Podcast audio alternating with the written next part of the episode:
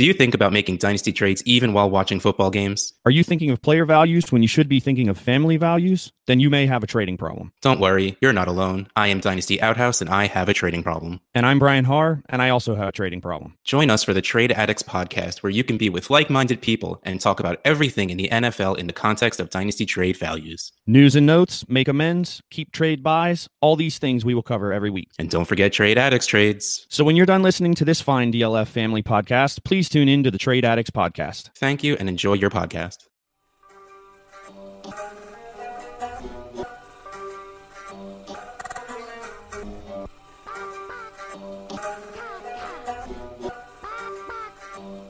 Yeah. Chicken or crow, chicken or crow, crossing the road, go. Clicking a pole, Twitter is gold, player unfold, so. Jake on the table and Ape on the plays, no. Pete enumerates the plays, they're analytical. Picking my nose, don't really know if I like that. Picking their brains, got different lanes, but I like that. Picking these guys, all of these times, all of these nice stats. Picking apart, the film is an art, always a fight back and forth. There is no order, they disorder more and more because the players ain't no older. They some hoarders or some mortars, dropping bombs without no borders. They got that I, I like mortar, peak grinding numbers like molars. I don't know anymore. Hello welcome back to the Dynasty Crossroads. roads. My name's Peter Howard at PA Howdy on Twitter. My co-host Jake Anderson at Jake Anderson FF on Twitter won't be joining us tonight. Instead, I have a guest co-host, our second go- guest co-host of the Jake Has a New Baby season, um, is at Dynasty Outhouse from the Trade Addicts podcast and Trade Addicts leagues. Please check them out at Trade Addicts on Twitter or at Dynasty Outhouse um, on Twitter as well. Um, so we got to talking about a lot of different things, and one of them was talking the, about the value of Gurley and Henderson in the Los Angeles Rams backfield, and I wasn't exactly happy with how concisely um, I made my argument. Basically, I rambled on and then kind of drifted off, and so I thought I'd put in a slight uh, introduction, especially since this podcast, I think the name of it's going to be, you know, Editing's for Chumps. It's already too long. Um, Outhouse called me out himself as someone who edits podcasts too much, and so I thought I'd try and leave most of it in anyway, so it's going to be over long. But I, I, I thought maybe adding an introduction could add to that as well, I guess. I don't know. Anyway, uh, the point I made on Gurley was essentially that while everyone, I don't know if it's very obvious, but one of the ways I make up my mind about things is trying to make an argument for what everyone else isn't saying. So while everyone was arguing that Todd Gurley was fine, I tried to make an argument that Scott Barrett's yards after catch metrics said that Darrell Henderson should be a late first round pick. Now, now where in my small bubble, everyone seems to be saying that Darrell Henderson is the guy you, you really want, I'm trying to make an argument that you should keep Todd Gurley. I know that seems almost contradictory, but it's part of, I guess, my decision making process, especially on Twitter, which is really where I just throw stuff out and see how I feel about it. I test ideas. It's my draft board, essentially. So I think I got 90% of my argument for Gurley in this episode, but you can even hear it in the episode. Towards the end of it, even I don't seem to be able to agree, or I, I'm not very excited about the argument I'm making. And that's essentially what happened. I made the best argument I could that Gurley is still a top five running back and Darrell Henderson is being overvalued. I really do think I got at least 90% of the best argument you can for Gurley into this episode. But once I've constructed it and I examine both arguments, the for and against the idea that Todd Gurley's a top five running back anymore, I've kind of ended up liking the other side better. Like, I still think Todd Gurley's great. I think doctors' predictions that he could play only another two to three years is a probably very specific doctor project, projection. But for fantasy football, we really only expect three great years out of a running back from the get go. So, three years from now, doesn't seem that concerning. However, given the off-season moves that the Rams made, considering that he traded up and everything else, I think their ADPs are actually fine right now, and I kind of want to underline that.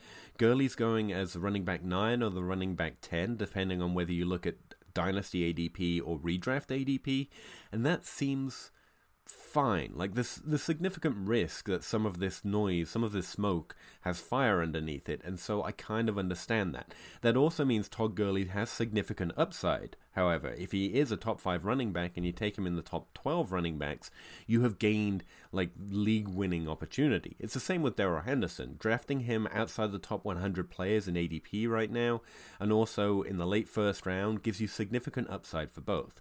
In fact, what I think right now is they actually have some wiggle room, and this might actually be hot compared to some people um, even on the anti Gurley train, in that I think we can put Darrell Henderson in that top five conversation. Rookie drafts for me are basically breaking down between the top five picks, and then there's one big tier from the middle of the first round to the middle of the second round where I want JJ Arcega Whiteside and I want Andy Isabella. So, what I think I'm going to do right for myself is put Darrell Henderson into that top running back conversation. He's in there with Montgomery, Sanders, and Jacobs.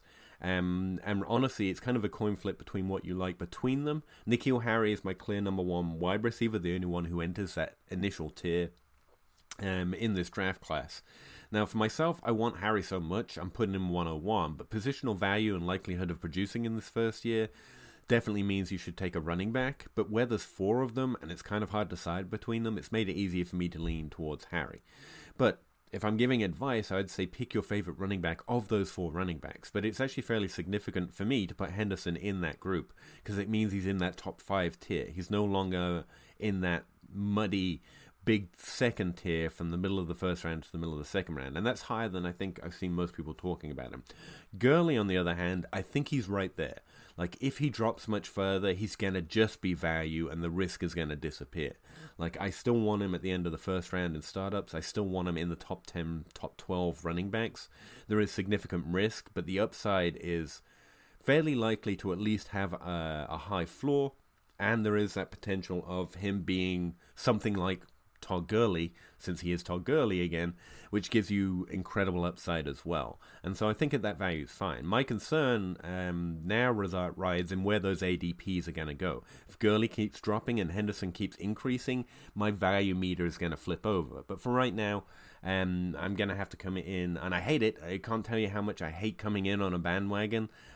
That's not for an undrafted free agent, at least, because I love those kind of bandwagons. But uh, this kind of bandwagon is normally not the one I try to join. But I think that's just where the logic is landing me, having examined both of the best arguments I can make for either side. So I just wanted to clear that up um, in a six minute introduction, which is way too long. Apologize for that. Um, let's get to the episode. Hear Dynasty Outhouse talk for a while because he's much more fun than me, obviously. Um, thanks again to Outhouse for coming on the show. Thanks to you guys for listening. Um, let's get to it. Thanks. You want to start over? No, I really don't. I'm just getting you in the mood for the um, incredibly difficult, awkward, meandering way that I talk to people. Uh, now oh, you know what's going It was so much fun. oh yeah, you've you've experienced it, right? Hey, yeah, it was our most listened to show for no. a while. So I hate the I'm pretending to be a radio guy because I'm not. Anyway, good stop. I quit. I quit. I just outhouse made me retire. No. Um, hello and welcome to the Dynasty Crossroads. My name's Peter Howard at PA Howdy on Twitter. I'm normally joined by my co-host at Jake Anderson at Jake Anderson FF on Twitter. Unfortunately, he's not available right now because he's too busy dadding I'll, I'll remember the right verb, but they've got a new they've got a new baby in the house, and that pretty much means that Jake has less sleep than I do under his belt, which is actually pretty hard accomplishment to achieve. So congratulations, Jake, for beating that record. I guess this intro already went off the rails, so I'm just going to move right, right the hell on to the fact that my co-host is uh, at Dynasty Outhouse, otherwise known as Mister Outhouse, Outhouse, or any version of Outhouse that you care to call him, according to him in the pre-show. Um, thanks for joining me, Mr. Outhouse. Um, who are you? What do you do? What's your pod- podcast called? Tell us. it's a pleasure to be here, and yes, Jake, c- uh, congrats on the sex. So good job on that. I hadn't even thought uh, of going there, man. I'm at angle. Dynasty. like Jake was feeling pretty confident that once again there's uh, going to be another Crossroads episode where he doesn't actually get zinged, and then you come with the with that. That's fantastic wouldn't be a Crossroads episode if Jake didn't get zinged. So there you go. Actually, I think we're 0 for 37. 37? I don't even know how many episodes we've on. We've really gone off the rails uh, without Jake here. If if no one knows, my uh, podcast studio now looks like a hurricane came through it. There's like blaring sirens behind me, people running around with papers in the background. Like, we're really in crisis mode right here, and we're glad to have Dynasty Outhouse on the show to try and save me because the uh, Trade podcast is as professional as it gets. It's wonderful to listen to and it's a whole bunch of fun. I went on it once and completely ruined all of that, and so I thought uh, I'd have have you on this show so you could maybe uh, do the reverse. For... No, I completely plan on getting my vengeance and not letting you stay on point whatsoever that's that's going to be so easy to do, man. but you you go for it. I think it could be fun. Why not? Um, but yeah, we, we honestly don't have a subject. Like um, I didn't have a subject last uh, last episode either, but um, like it just kind of came together at the last minute that the questions ordered up, and then I was really hoping for another miracle on show two without Jake, but you came on. I was like, nah, nothing turned up. Damn where where is my organizational miracle? But um, I think we're going to start off talking about the the question I've been asked most about on Twitter today, quite literally, um, and that's talking about Todd Gurley and the uh, Henderson situation, as I think it's been officially called. Like I think that's the hashtag, the Henderson situation. Okay, so with Darrell Henderson being drafted in the third round at pick six in this year's NFL draft, and actually the Los Angeles Rams trading several picks to move up to go get him, there's been a lot of concern. In this offseason, the team has been more than happy to feed into the epic spiral that is the off season of, uh, thinking things have changed, even though literally nothing could have changed in the last couple of weeks. Um, to send Darrell Henderson's ADP skyrocketing, even I suggested. Um, uh, like at the start of the rookie season, just after the draft, that Henderson could be a late first round pick based off of Scott Barrett's work, um, who looks at uh, yards created by the player themselves, so taking the situation in which they got the ball into account uh, how many of the yards were created by the player rather than the situation or the offensive line or anything else. Outhouse is getting a full-on version vision here of how I talk, mostly with my hands. Sorry about that. It must be kind of 3D creepy to see my hands continuing claw-like reach towards you. But we're moving on. Um, since then, uh, the the there was no laughter there. I was really hoping you were going to carry me. But anyway, um, since then, the hype has only grown to the point that Twitter is in a full on frenzy, and even talking about Todd Gurley being a more likely backup uh, to either Malcolm Brown or uh, or Darrell Henderson. In fact, it's become more of a battle of who which ba- backup running back is actually the pick that you want instead of Todd Gurley. Now, none of them are being drafted above Todd Gurley yet, as far as I can tell. um, but you know, it's early yet, according to ADP. But um, I know I, I don't based on Twitter, which is not something you should base anything off ever. Um, but it's almost starting to feel like it's not long before Todd Gurley is being drafted below Darrell Henderson. Um, am I exaggerating too much about the hype going around about yes. Henderson right now, Mister Outhouse? Uh, I fa- I faded in and out. Uh, Ryan McDowell tweeted out the June ADP, and Todd Gurley fell out of the first round. He was tied at 13th. Um, yeah, the dude's not going to be a workhorse anymore, and people think that's the end of the world. It's um, I call it the Dez Bryant paradox. Uh, Dez Bryant was this big wide receiver one, and the second he started fading a bit, everyone just thought he was complete and utter trash without ever thinking maybe he could be a solid mid wide receiver too. Like there's no such thing. Once you're a stud, you're a stud or you're nothing. I think Todd Gurley is not going to be a workhorse back anymore. I think that's obvious at this point. Uh, he said he's going to lose some weight to play, play a little lighter to less stress on his knees. And I mean, Gurley with 18 touches a game is still a low end running back one, high end running back two. So, I mean, he's still super worth an early startup pick. He's maybe not worth first round anymore. But I also don't want to take shots at whoever the hell his backup's going to be because chances are Malcolm Brown's going to be his backup, but then Henderson's going to be some sort of spell back, like he's going to be Gio Bernard or something. And I'll I'll rather pay for later, knowing what their roles are, than pay a first now for Henderson and him kind of being trash. The, not the player, just his usage. Right. I don't mind if we're playing it like the Green Bay wide receiver situation, where everyone almost has a shot to become And a you're top paying a third for 36 them. wide receiver with Aaron Rodgers, not top 24. Let's not get crazy. Um, but there is a chance that one of them is as good as Randall Cobb. We just don't know enough about the players in that mix. So taking a shot on your favorite one in the right draft round is fine. I normally end up with J'Mon Moore because that seems to be the only guy going in the right draft round based on how I view their prospect profiles. But you know, That's why we love I'm you. also crazy, um, or stupid, or both, one or the other. Um, but Todd Gurley himself, I think the certainty, like, this is a problem with us all having relatively small bubbles. Like before this this increase, um, like the big names start talking about them, um, in ADP or at least Twitter hype started, I was very much on the Darrell Henderson was a fair end of the first round pick if you really wanted to reach, almost make a statement, make an attempt at a strong upside. In this draft class, that seemed sound to me. And Jake wasn't entirely on board with it, if I remember right, comparing his ranks with my ranks. But um, like I understood it. Like as you said, I don't think Henderson's ADP has gone much higher than that, and Gurley's is still at the end of the first round, which you know it, still seems a little low to me for a guy who could who should be a top twelve running back in 2019.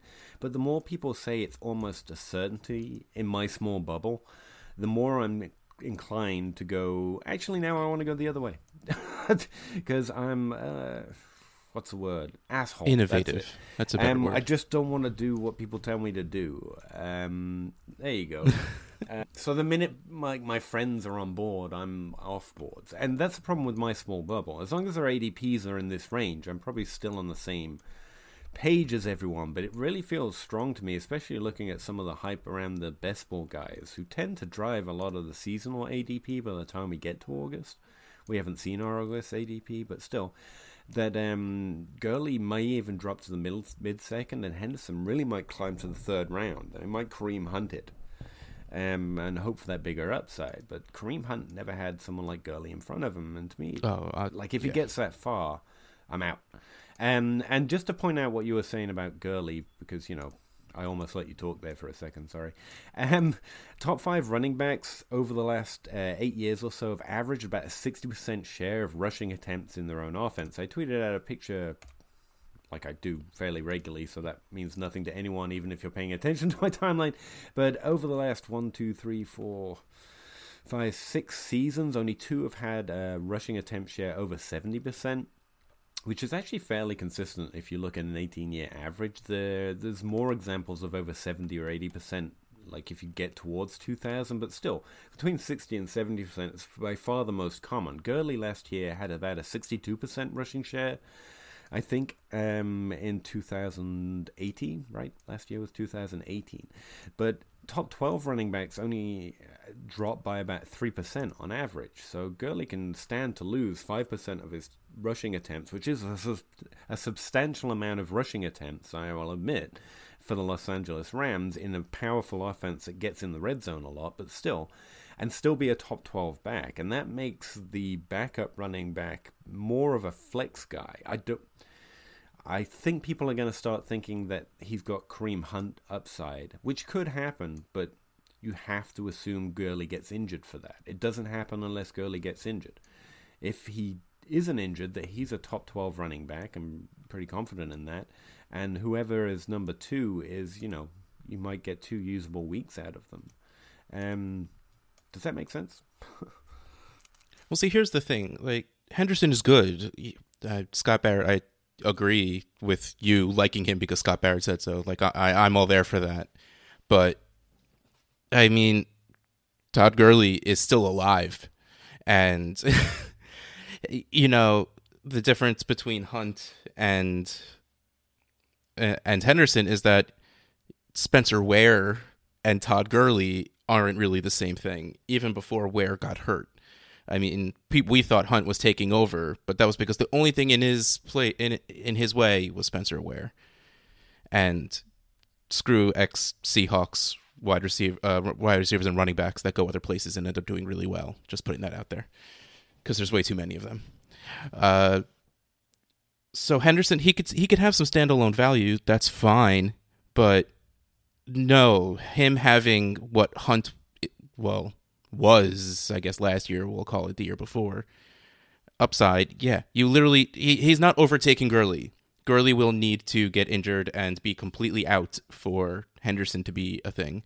And this is also overlooking the Rams matching Malcolm Brown's offer sheet. You know, so they they wanted him there. They paid for him to be there. So he's not nothing. Do you put any stock to the problem that that happened before the draft, so they didn't know they could get Henderson, and now we should value him less because you know that happened before the draft? Meh, money's money. I suck at running back. That's why I'm more than open to being wrong about this. Like there are some things with running back which are just a little atypical to logic, shall we say? Like um the way they're used for a start, but also like um, if it, if it was a wide receiver, or a tight end, or quarterback, I'd feel very confident in saying here's a player who's proved more than adequate in the role that he was given last year, and that gives him the bump. But with running back, so much of the vo- volume, which is what you want to start tracking to try and figure out who you want, the volume, but so much of the volume seems to be given rather than earned that it's almost harder for me to say that with someone like Malcolm Brown. Yeah, he did well, maybe he earned it but if they want to give it to Henderson, Henderson just gets it. Does that make sense? Sure. Cool. Okay. it reminds me of the Phillip Lindsay situation. I know we said we're going to try and move on to rookies, but like I love Lindsay and I love undrafted guys and I love the outliers. Like that's how what really got me excited and started crunching stats. I said it before, but it's hard to remember some days because I end up arguing against undrafted free agents so often because the whole thing that I started to crunch was how likely was it they hit, and then how likely is it that they sustain that hit, and the numbers just get gut wrenchingly crushing the more you look at it. Like I want Cameron Meredith and Tyrell Williams to be some of the most highly drafted wide receivers right now, but it ain't gonna happen. And I don't think it's because they didn't earn or display what they needed to to really earn a big, bigger or better feature role, or David Moore, who's going to get crushed this year based on what the team did with the draft and what they're doing with their off-season moves as well. Like I think these guys could. I just don't think they're Julio Jones level that they're gonna make the NFL give them that role. They're just good. Um, like Doug Baldwin um, was significantly better than those guys in order to make the Seahawks. And I know everyone wants to say the Seahawks are just good at giving opportunity to low drafted guys, and I'm sure they take pride in that. But Chris Carson had a thousand yard season. The first thing they did is go out and draft a first round running back, and then not play him. I mean, one of the I mean, that's my biggest fear with Phillip Lindsay. Uh, the wrist injury and missing the off season. I think that's only a big deal because there's a change in coaching, and some people will argue that the change in coaching staff erases um, draft capital. I don't buy that. Um, I, st- I still think it matters, and the fact that the undrafted guy is missing time while the third round pick is going to be there and show why he was a third round pick. I am a big Royce Freeman fan, just to throw it out there. Is is going to hurt Phil- Phillip Lindsay. Um, I'm with you. I'm all about that Cinderella story. I, I, you know, Adam Thielen and all. You know, shout out Jake again. This will be a, a good thing to talk about Jake as opposed to razzing him for anything and his Thielen love. Uh, but yeah, uh, changing over with low change over in front office with low draft capital, it, to me just doesn't matter how good you were. It it's scary. You know, happened with Jordan Howard, happened with the Rams three times. It happened with uh, I had more examples and I'm blanking now just because I don't know why. But yeah, I like Philip Lindsay. I want him to be a thing. I have zero shares of him. I think at this point because it it's not worth the risk. Yeah, and I did just a quick search looking at like running backs aren't comparable to Lindsay. None of these guys look very much alike, but you know, running backs drafted outside the third round or undrafted that had 800 yard seasons.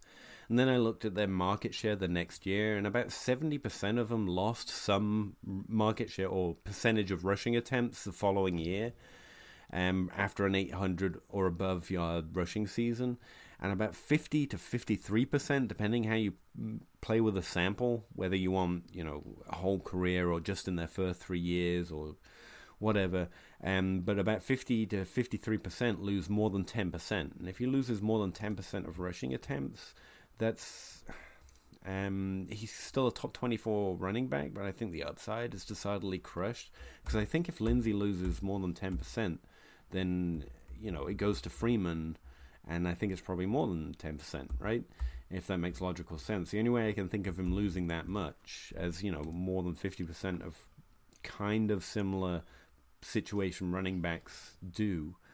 Um, like the the reasons for that are all it going to someone else, Denver focusing Royce Freeman or something else. I mean, the NFL is going to prove that we knew nothing because every season is decidedly unpredictable. But I think reasonable assumptions um, can say Lindsay is clearly a top 24 running back, but he has some risk if you want to take him inside the top 15. Um, so yeah, undrafted guys, I'm all for. It's just I think Lindsay definitely proved he has the talent. I'm not even like I'm not the guy to be concerned with his height, size, or speed or athleticism. That's just not my process. But I have noticed a distinct trend for NFL teams to fade them at every position when they can or when they want to. Well, even just fantasy wise, how long did it take for Doug Baldwin to actually get respect in the in the fantasy community? Right, exactly. And that's just the fantasy community. And looking at this list of undrafted to or outside the first th- three round picks, the one you want is clearly, you know, Arian Foster, who's my guy. He's Yeah. like my favorite running back.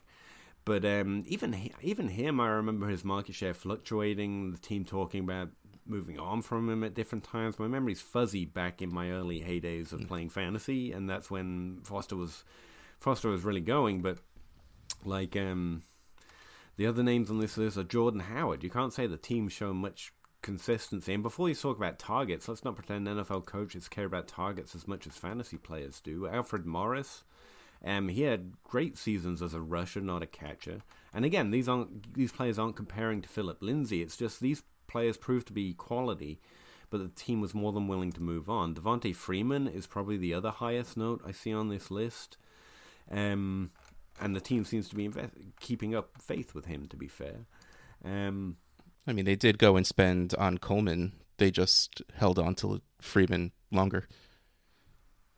The NFL fades unicorns at a faster rate of knots than it fades drafted unicorns. If that makes sense. Um, All right, since we're talking about Having- unicorns, what's your unicorn in the first round of rookie drafts? look at you trying to keep me on track. There you go. I love you so much. I let you ramble for a little bit, but we're gonna get this back on track. Who who's who's a rookie you're not leaving the first round without? Um, JJ Seeger Whiteside is the guy I'm getting mid to late. Like after the fifth pick, there's really no one tempting me more than JJ unless, you know, I want some exposure to those tight ends. Um, who's your guy? Well, I do love me some Sega, and I get him. I say I said first round, but really anywhere between like the 110 to the 202. You know, Sega's my guy in that area. Um, Zach Reed has ruined me, and I now love Parris Campbell. Right, right. There is a, there is a, you know, uh, I've got the feeling that the pit of doom is waiting uh, on the ground ahead of me in the 2019 season. I'm going to fall into another dark, dank Michael Thomas uh, chasm. But I, I'm remaining strong. I'm sticking through the process. We're working through it in therapy. But yeah, um, yeah. Parris Campbell worries me from uh, sometimes you just can't see a player coming it's a really rare event that a player produces that poorly compared to others in the way I evaluate how they perform compared to others. Um, but uh, it happens. See, the flaw Um, in your you know, process is that you actually have a process in the first place. There you go. I should just draft who Zach Just ma- well, yes, that is that is brilliant. But also, you make it up as you go along, and if you just keep talking, people will forget that you were wrong 20 minutes ago. I feel like that's my I- that's my mantra. I just keep talking. Isn't that the most tilting? Uh, that's the, mo- the most frustrating thing about trying to do this like a lot. It's like everyone can say whatever they want, and next year, even if they admit to saying it, it's like a dulled comeuppance. Like everyone's like, yeah, whatever. Like it, the, like if the power of getting it wrong was next week, I think people will be slammed with it so hard. But right now, you can say like Parris Campbell produced well, and doesn't matter if two weeks later I'm on a podcast saying actually well, he didn't produce well at all. I mean, he might fit through that gap. I'm more than willing to admit there are things I can't see in numbers that are, that other people are evaluating that I can't get numbers on. But like, God, I try like one of my favorite things is admitting what went wrong and trying to find out what went wrong. And then if I can't, like really tilting over the fact that I can't see Michael Thomas coming. I still could not see Michael Thomas coming unless I just went Drew Brees. Like that's the only thing that would have saved me. And that, you know, I can't do that every year. like, um, but that's the best part about Dynasty. You could always be like, no, no, no, it it take it needs time. Just you know, you can't you can't judge yet. You can't judge yet. Third year breakout no, sometimes it happens in the fourth. I mean, come on. Yeah, right. Don't embrace the hot take, embrace the hot failure. That's where the fun is, guys. Come in on this. Speaking of which, who's the guy you're finally admitting? Look at me, segueing. Um, Love it. That you were wrong on, that you can finally cut from your rosters, that you're going to stop holding out that long shot hope so you can add some more long shot hopes. Uh, 2016 wide receivers that are not named Michael Thomas or Sterling Shepard. Just in general, uh, like I was I was well, no. Uh, besides them, because you know clearly they're awesome and or very good, but yeah, Corey Coleman and Josh Doctson, I'm willing just to say goodbye at this point. Whether that means dropping them from my team to go pick up uh, show favorite Greg Dortch, like I'm about to do in one of right, my right. leagues. um, hopefully, you know my waiver claim goes through tomorrow before you release this, and people in my league listen. Um, uh, or if it just means I'll make sure to talk really long so you have to edit. Uh, either whether it means actually dropping them or just not expecting anything from them anymore, that I'm finally there. Yeah, um, yeah, I'm fully on board with that. I, I like the idea that you've got a year limit. Like that's similar to the rules I have when I'm looking through and who can I trim or you know try to trade for a third or whatever um, getting past that third year is a big strong mark for me. The more draft capital, the worse it is. I think you can hold on to some of those lower drafted guys a little longer because yeah. it takes longer for them to get opportunity. That makes sense to me. But the higher drafted they are, the su- the more militant I am about cutting them by that third year if they haven't done much. Um, injuries as well, like it shouldn't be true, but but if you get your early years cut short by injuries, the hit rate after that is still not great even if they recover and still have a first round draft capital. It just seems so. I should uh, let go of my Kevin White shares, is what you're saying? Yeah, you should probably do that. Um, I don't have any. I'm just kidding. Do you have any tight end or running back rules, or is it? It's a lot easier to make them with wide receiver. That's why I'm asking. No, I tight ends. Honestly, I will always have like eight of them on my squad, just right, because right. who who the hell knows? Yeah. like I'll have the two that I plan on starting, and then I'll have 18 shares of Caleb Wilson on my, you know, for the next five years. um, speaking of which, you mentioned Greg Dortch, but I want to throw you a, a curveball out here. Like, who's the guy? Like, one of the things we always end up saying way too late into the off season is, by the way, don't forget to pick up last year's players instead of this year's players. because they've been in the NFL a while, and it seems we always wait till we've added them. I think that's the trick. So I want to get it out here right now. Who's the guy from last year or the year before, any position, that you're actually trying to add instead of, you know, the Greg Dortches of this year's class? I mean, I had a lot of Dan Arnold uh, on my team, but, you know, the Jared Cook thing might have killed that. Though, I mean, Cook's like 100 in football years, even though he's like 27. So I'm still I have I'm holding on to my Dan Arnold shares just because the dude looked pretty good. He dropped the ball a few times in the end zone, no less, but he looks super athletic. And Jared Cook hasn't hanged ar- hang around it, hanged around. Those are words anywhere. Yeah. Don't correct me. oh, that was so cold. I loved it. he hasn't been on one team for all that long, uh, so there's no reason for him to stay on this team for all that long. So there's a chance he'll be something. So I have a lot of him. I wanted Jake Butt to be a thing so bad that got killed. Right. right. Uh, um, I'm trying to scroll through Jeff my teams. Heuerman, same depth chart. Um, yeah. Um, Stephen Anderson uh, is on the Patriots, and now Austin Seferian Jenkins is not. Have people forgotten about Mark Andrews yet? Like I'm waiting for that to happen. So I Yeah, that's not going to happen. Uh, that's Oh, just okay. not going to happen. Oh, it'll happen. Just you know, I'll just wait for it. Like everyone's forgotten about Maxx Williams now. Um, how about Adam Shaheen? Is he forgotten in the dust yet? Yes, he uh he shouldn't be. He shouldn't be, but I I mean I have a lot of I have a decent amount of shares because I was a fan of him before, and well, I did buy into the Trey Burton hype a bit. I never let go of Shaheen, and towards the end of last year, once he was healthy, they used him right away. Malcolm Mitchell uh, certainly isn't an option. I was a big fan of him. Rashard Higgins uh, is a Oh, name I that's still kind of under the wire for me. I think he's done enough, and obviously in Cleveland, man, you can't project any opportunity. It's just he's done well in the league um, with what he's been given. He's getting to that third year line, but he's someone I'm holding on to. I mentioned a lot of these guys last I put a episode, pickup. so I don't want to go over it again. But I put a bid on him, Higgins, in the same league. I put a big on a bid on Dortch. I keep feeling like uh, you've got a name stashed, and you don't want to tell us because of all your trade addict leagues. Oh, I'm not that clever. We got nothing to go out on. Um, well, let's talk about uh, let's talk about uh, Yeah, I thought it was interesting, especially because I'm really I've learned I'm terrible at trading. I, I've got a few, ba- and you know I'm trying to learn in Trade Addicts Seven and listening to you guys on your podcast because I kind of suck at it. Like Jake's a master of it, but like I have my value lines, and like I'm bad for several different reasons. One is I target players, and I know you're not meant to, but like if I want something, I just send offers on them. Like I don't spam or send out voluminous numbers of trade offers because I want I want that thing. I want that guy, and so that's what I go and try and buy. And I, I get that's bad process. I'm learning that's bad process. And the other thing is like I have a value line, and if the trade seems to be over that, I'm like sure. Like I'm I'm the I can be the easiest or the hardest guy to trade with in the world, depending on whether you just hit my personal random value line. Like um, it, I don't think either are particularly good for being a quote unquote good trader. Hmm, there's absolutely nothing wrong with either of those. Uh, I, I mean, I'll be honest. I do Well, both. like, in that you see Jake jumping around building a mega team with his trades, and I'm sat there with like N'Keal Harry, Christian Kirk, going, "Well, guess I'm in productive struggle." yeah, if maybe you only do uh, trade offers for specific guys that you're looking for, as opposed to just trying to gain value in the non-point scoring season, that it's not bad. It's just not helping, I guess, to say.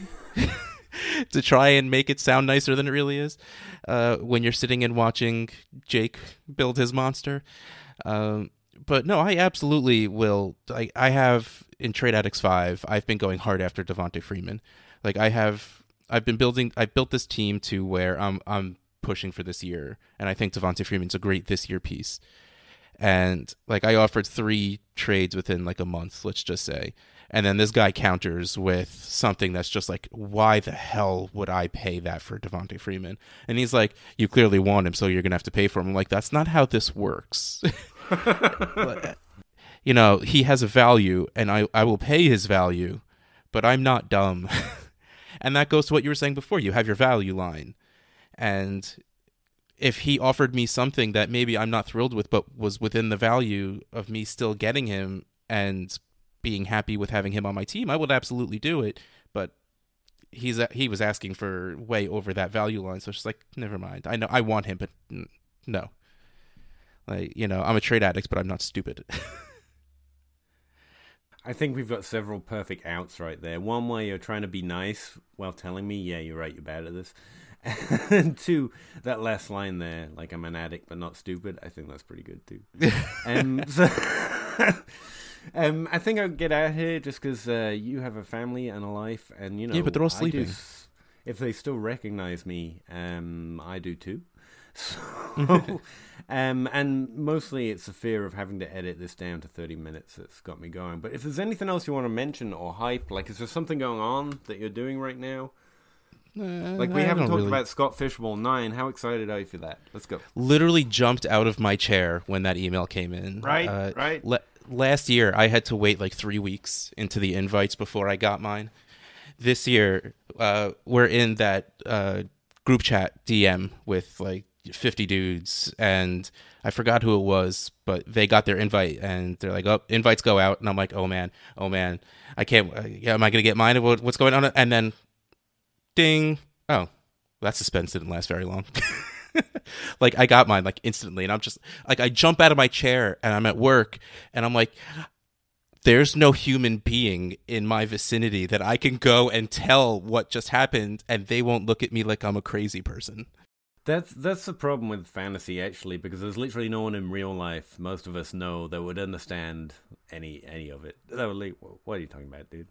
You still play that? I thought that was something nine year olds do. Well, it's not even like I have home leagues. It's just that they like my home leagues don't use Twitter.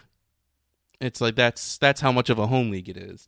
So they they have no idea what the Scott Fish Bowl is. They have no idea who Scott Fish is. They, they so it's just like what oh, what's that? Well, it's this really big tournament with all these people and all this stuff. They're like, oh, I mean, with all those people, why is why is that even fun? I hate you. God damn it. You don't you don't get this, and you just you don't have the stuff, and that's okay. But uh, you don't have. Speaking of which, I'm really bad at lots of things, including actually telling anyone listening to us things that you know you might need to know about this podcast.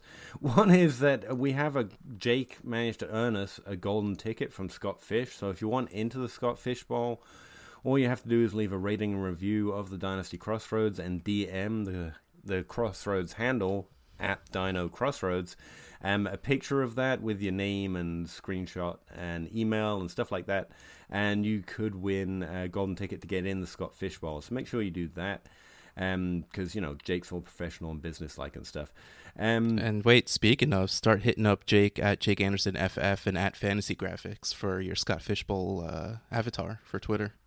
that that's why you're here, man. That and so many other reasons. Um, yeah, I was also going to say we I see T-shirts posted a lot, specifically by you, Mister Outhouse. We do have T-shirts for the Crossroads are available on Twitter, but what I was actually going to say is the Scott Fish Bowl T-shirts are now out. While I like it when people so buy beautiful. ours, those are really really cool. You've got a you got a, like a Sega design, and then you've got one that looks like Sal. It looks like um, at two QB, um, the guy who runs 2QBs.com, who's Because just the nicest it's guy. Mario. and seeing, yeah, and it, it no, it's Sal, and seeing his bright and shiny face streak across a shirt is just something I think everyone should experience. So go to RotoWear or go to Scott Fish Bowl website and check out those T-shirts. Um, those are the ones I think we should all go buy because all the money goes to Fantasy Cares, which you know is something we can all do to feel a little bit better about spending so much time playing fantasy football. So check those out. Anything else, dude?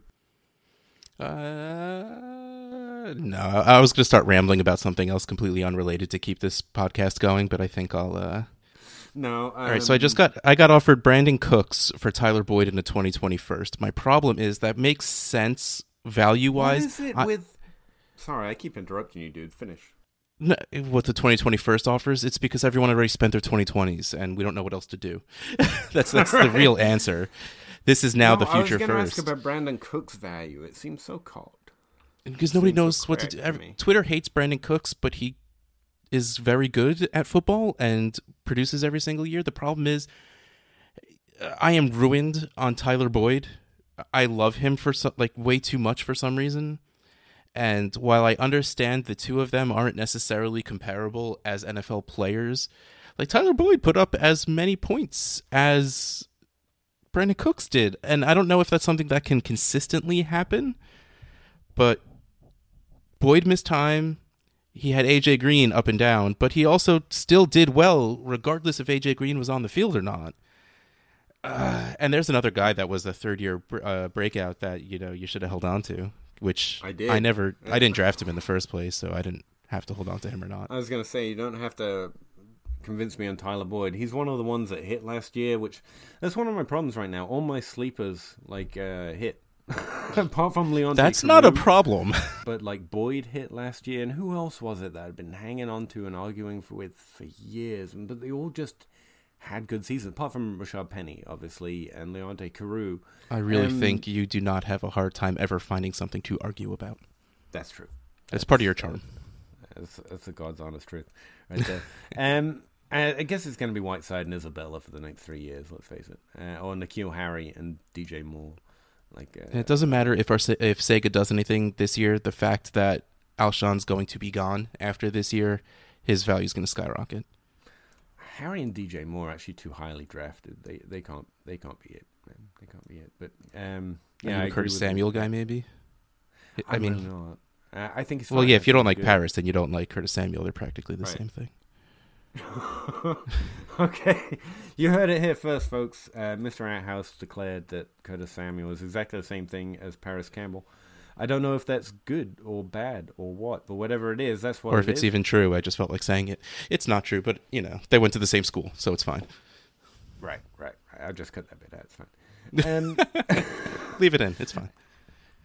I'm gonna leave it all in. I'm seriously thinking this will be our first unedited podcast. Cause I Absolutely, just the, drop it. uh, Except for that, like blank when you were looking something up. Maybe you want to cut that out a little bit.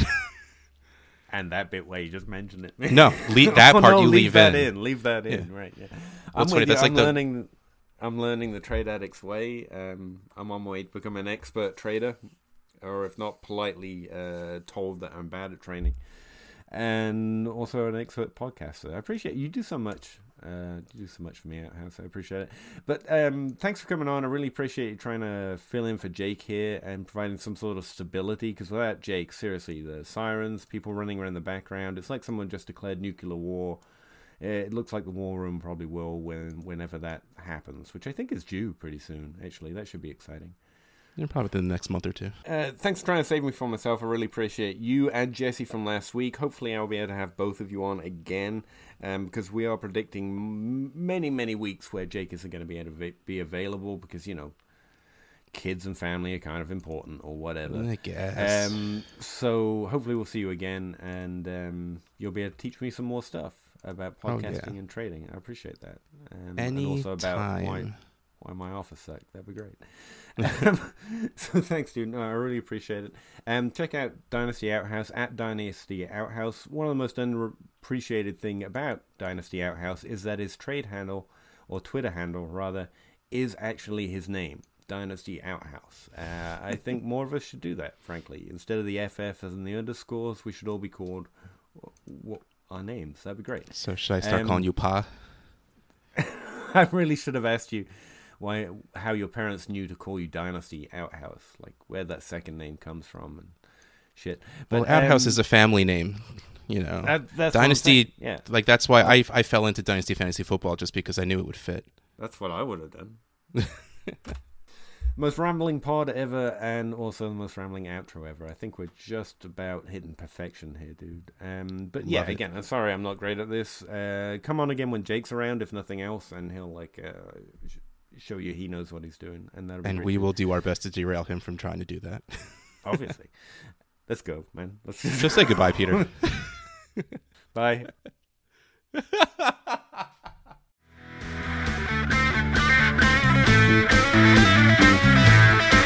You're at the dynasty crossroads that film and analytics create. The dynasty crossroads that film and create. Peter crunches numbers and Jake just grinds that tape. It's the dynasty crossroads where film is everything. The dynasty crossroad where numbers are the king.